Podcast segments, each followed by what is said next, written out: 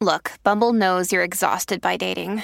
All the must not take yourself too seriously and 6 1 since that matters. And what do I even say other than hey? well, that's why they're introducing an all new Bumble with exciting features to make compatibility easier, starting the chat better, and dating safer. They've changed, so you don't have to. Download the new Bumble now. Well, howdy there, Internet people. It's Beau again. So, today we are going to talk about Wisconsin and the resolution to a proceeding, what it means, how it is unique, and what it means for Wisconsin in general as time kind of moves forward because it uh, it alters the dynamics a little bit in the state. Okay, so if you have missed the news, 10 of the fake electors in Wisconsin have settled a civil suit. That suit, it uh, the the settlement to it requires that they admit that Biden won and that their actions were part of an effort to overturn Biden's victory. They also have to withdraw their filings. Um, they agreed not to serve as electors in 2024 or in any election in which Trump was a candidate. Okay, so how is this uh, significant?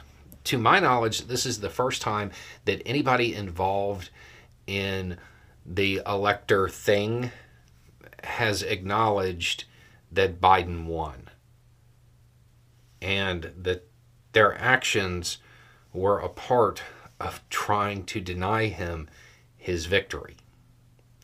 That's kind of a big deal.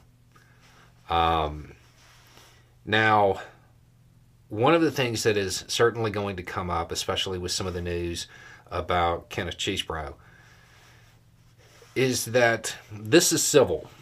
Wisconsin officially does not have a criminal investigation proceeding. They, they, they don't have one officially.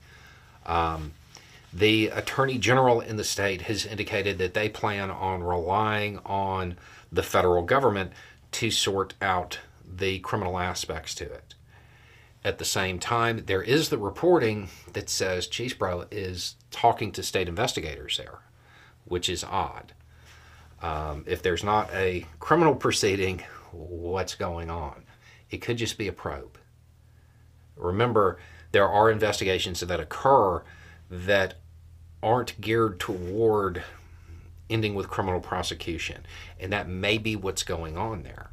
Um, or, or the AG could absolutely have a criminal investigation going on and just not want to tell anybody. That's also a possibility. But at this point, we don't know. What we do know is that the slate of alternate electors there, the civil suit has come to a conclusion. They have agreed that they were wrong, basically. And that Biden won. Um, all of this is like a lot of the other little building blocks we've been seeing lately, where things are coming to conclusions.